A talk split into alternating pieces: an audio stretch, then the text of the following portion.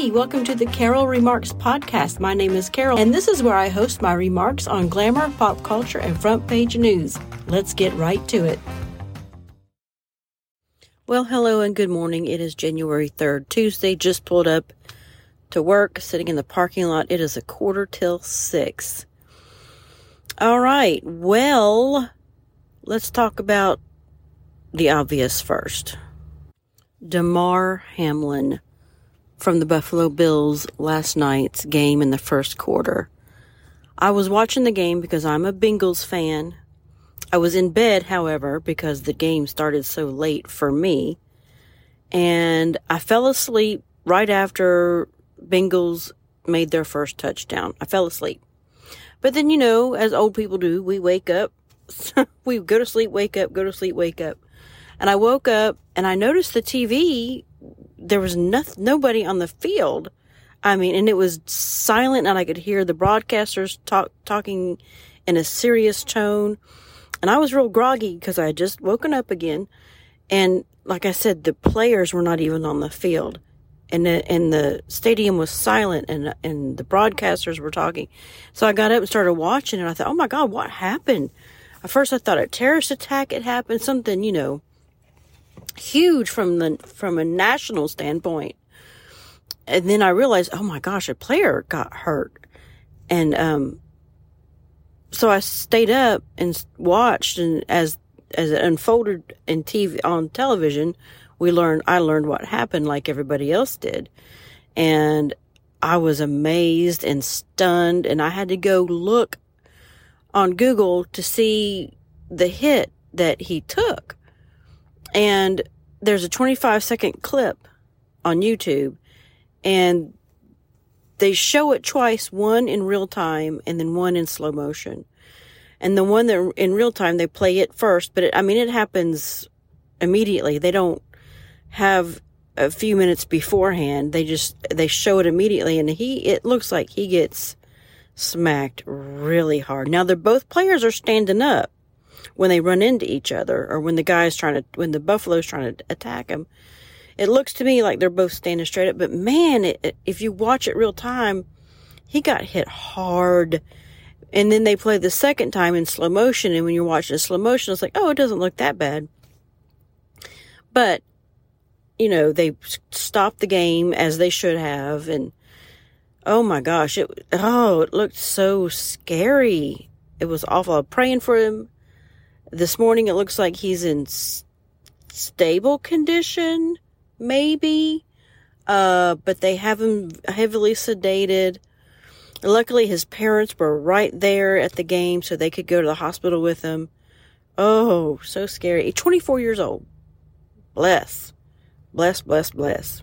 Prayers, prayers, prayers. Um, but today, let's move on to the next segment, which is the National Day. It is National Chocolate Covered Cherry Day. Now, that is one of my favorite candies, chocolate covered cherries. I love them. People usually love them or they hate them. I love them. And there are several different brands out there.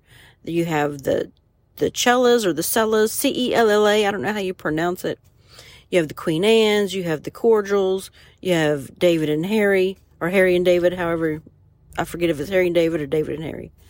But there's all kinds of them out there, and they're all good. I I pref- I like the dark chocolate covered cherries, and they're kind of I guess hard to find.